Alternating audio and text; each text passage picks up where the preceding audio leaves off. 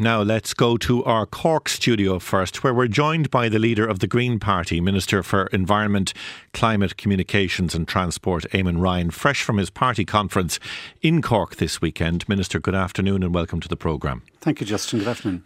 Now, let's start, seeing as you are in Cork, with the floods which devastated parts of that county uh, during the week, with the town of Midleton uh, the worst hit, and I know you were there and that you witnessed the damage uh, for yourself. Um, at the moment, the humanitarian fund to help the businesses there means that they can only avail of a maximum of 20,000 euros. Um, we know that many businesses have suffered losses well in excess of that. Is the government going to provide more money to help those people? We'll consider that on Tuesday at Cabinet. I, I, I know Minister Michael McGrath on Morning Ireland uh, uh, on Friday uh, said that we wouldn't be leaving businesses uh, without further support, and but we have to assess uh, what's what the sort of scale of damage is, and, and, we have existing schemes we can use. I think we have to be careful that we don't try and reinvent the wheel here. A lot of businesses will, will want support quickly, and, and, we've had instances in other towns uh, around the country where we have been able to provide that support. So we will do so, uh, and the exact level of funding is something that will only be worked out in the coming weeks as we see the scale of the problem. There is a report in the Sunday Business Post today that the fund, um, the 20,000 euros fund, would be doubled to 40,000 euros. Is, is that on the cards? Is that on the table? Something you will be discussing this week? I don't want to speculate in advance of Cabinet. Uh, obviously, Minister Simon Coveney will have a lead responsibility as Minister for Enterprise, but we'll work collectively. We will listen on on Tuesday and get the latest update on the on the scale of damage. It was very significant in Midleton, 200 homes as well as all those businesses yes. on Main Street. So I think we have to look at both both housing and the and the businesses and supply the uh, supplied the support we can. Okay, but would you, as Green Party leader, be supportive of increasing the available uh, the, the fund that is yeah. available no, beyond the twenty thousand? Yeah, like my cabinet colleagues, I think both Taoiseach and Taoiseach have also said that we have to be flexible here. There, that that shouldn't be a strict limit, but what exactly the level of funding in is uh, and how we deliver it, I think we have to wait until cabinet so we can actually uh, get the advice uh, from the experts, find out in detail what's the scale of of support may be needed, and then make the call on it. The Mayor of County Cork has criticised Met Éireann for failing to issue a red weather warning to the people of Midleton last week um, in advance of that storm, which caused all of that damage uh, from the flood. Are you satisfied with the service that is provided by Met Éireann and, and, and the service that was provided in this instance? I am. I think Met have actually, the, the, quality of forecasting has improved incredibly in recent years and decades. They're, it's actually much more accurate. You can never, uh, particularly with the nature of cl- the climate change that's happening, where you can often have very, very localised conditions with very heavy outbursts. But actually, I think our our, our forecasting capabilities are, are, very good now. I think where we need to improve and invest further, uh, and I heard someone from Met Éireann making this case uh, on Friday when I visited the, the uh, response centre in Midleton, is to improve our flood assessment. A lot of what we need to do in terms of forecasting now is knowledge about groundwater, it's knowledge about what's happening upstream, looking at a whole river catchment, so that we have a we can connect what is now increasingly very accurate forecasting in terms of rainfall with much better understanding of what's happening in the ground in our rivers, underground, uh, and therefore come up with a much better accurate flood prediction uh, modelling. That's where I think the real progress or real investment needs to be made because we are going to face a world and, and a country where we see this happening more frequently, unfortunately. And it's the wider knowledge, uh, particularly about groundwater and about the upper catchments, is where we need much more detailed modelling and, and analysis. And that'll help us for, uh, predict some of the events uh, that, that uh, are happening. When is Midleton going to get flood defences? The council, again, I was talking to the council about this on Friday. Uh, they have a, a, preferred option. It's complex. They they see the town, and, and it's a complex flood issue because you have two rivers.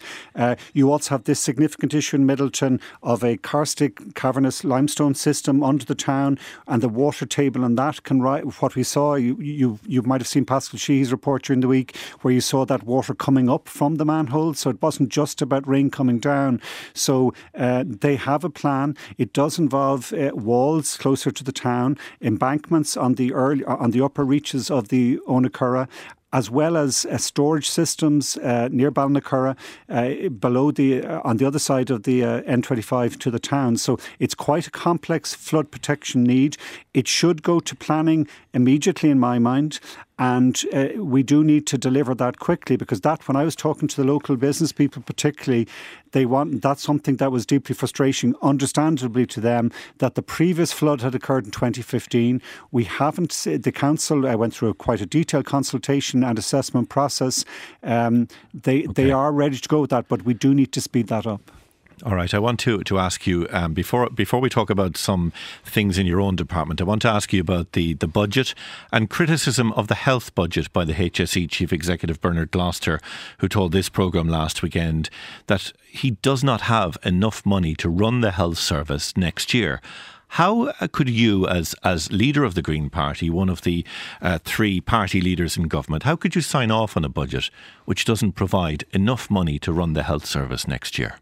We'd agreed to increase our budget by 6.1%, and it was important that we did that. We we got a lot of uh, criticism from a number of economists from the Fiscal Advisory Council.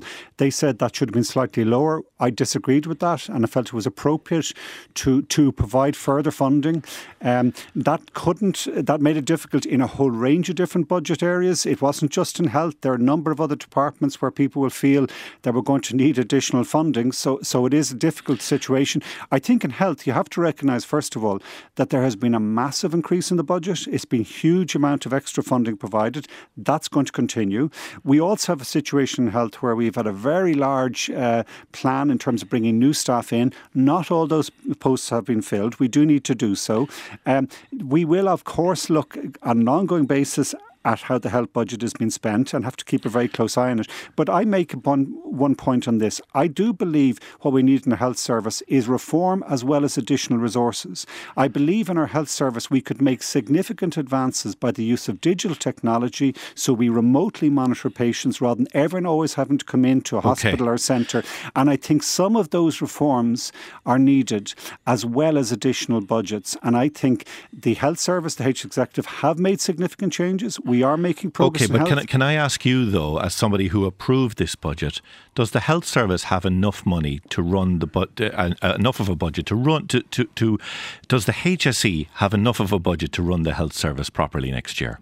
I believe in the massively enhanced budget that they do, but we will continue to review it. Health every year in recent years, and for many years, as long as I can remember, have always exceeded their budget. That is a problem. We can't have a system, a budgeting system, where each year it's taken for granted that you'll automatically uh, exceed what was originally allocated, which was already a big increase in the previous allocation. We do need reform in our health system as well as uh, uh, resources. That I've always said is there, there are three key challenges for this government providing housing, reforming health, and tackling okay. climate change.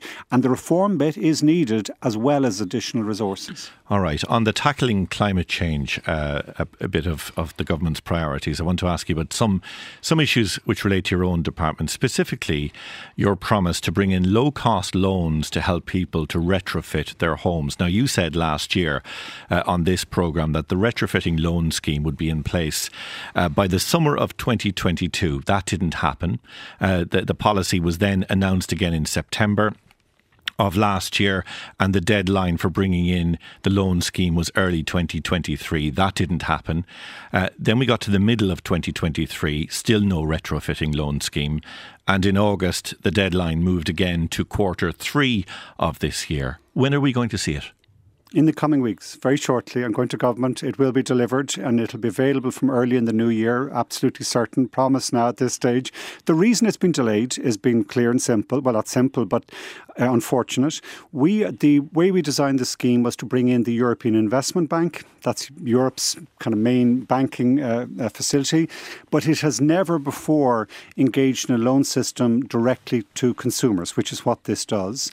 They found in the middle or towards the latter stage in this process that that was not something that they were able to deliver on. So we had to change the approach using other financing mechanisms. We have done that, and that took us. That is the reason for the delay. But we have it ready to go now to go to government to be approved and to be delivered for the Irish public. And the big advantage of it, late as it is, is that those households who don't have the cash to be able to do the scale the job that they might want to do will be able to get a loan that's significantly below market rates, which will allow to make it affordable to improve their home and lower the energy costs and have a, something like a 10 year repayment period. That means the savings you make in the in the house in the bills help cover the cost of that loan. And that I think will be a significant further advance. We have doubled retrofitting in the lifetime of this government. Okay. This will allow us to go further.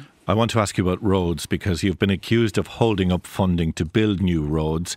The Transport Infrastructure Ireland has warned uh, of increased road deaths. It said 77 deaths could happen on Irish roads in the next five years if key projects are not completed in Cork, Maynooth, Leixlip, Mullingar, and Limerick.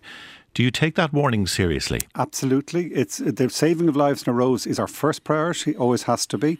Um, we are go- there's a whole range of different measures we need to do that, including investing in roads, but also reducing speed limits. That's also now been agreed by government. But the the other reality that we face is I have something like 100 billion euros of various transport projects in planning and development. Uh, we have something like a 35 billion euro uh, national development plan advocate. Uh, allocation for uh, transport. There has to be prioritisation. I believe we're right to live up to the government commitment that we invest more in public transport, which has been underinvested in for decades and in active travel. And also the money, and it's not insignificant. We're spending a lot of money in roads projects, which is correct. But I believe, firstly, it should be targeted towards safety measures as a priority. But secondly, we should look at bypasses, eh, of, particularly of towns, where we can really improve the quality of life in the town and use that as a way of, of, of living up to the town centre first strategy government has. Okay. Towns like Tipperary Town, towns like Carrick-on-Shannon, towns like Virginia, towns like, well, Athy is just about to see that by- bypass road opening. Same with Listowel and Moycullen. I have a list as long as my arm of towns around the country that I think could benefit from that sort of approach. And actually, when I go around the country to every council, which I've done, and listen and talk to them, I think there's a lot of agreement in that. Towns like Castlemartyr that okay. was flooded this where, or where the, where the road was cut off because of flooding, those sort of towns, I think, and villages that suffer from true traffic, if we can provide bypasses for them, I think that's where we should prioritise our spending. All right, Minister, before I let you go, uh, we published a story on our website today, uh, which we'll be talking about again in a moment, and it, it, it shows us, or it, it, it states that a number of public bodies have failed to make mandatory payments into the Climate Action Fund to offset carbon emissions from official flights that they took. Public bodies are supposed to lead by example uh, in offsetting their carbon emissions, and it seems many are not doing it. What's your response to that? They should do it. If, if that's been committed to, we absolutely should. But just one point we have to be careful on, Justin. Offsetting has a role, but it isn't actually the scale of response we will need for the climate challenge we face. We will have to look at more substantive and really fundamental changes. In aviation, I believe that will be the move to sustain what they call sustainable aviation fuels, so that the actual flight itself becomes lower carbon. And so, as Minister of Energy, as well as for Minister of Transport, I believe I, I have a role to develop the capability of providing those alternative fuels, which mean that it's not just offsetting, it is actually fundamental decarbonisation of the economy. And that's where we need to focus on now as well. Green Party leader Eamon Ryan, thank you for talking to us today.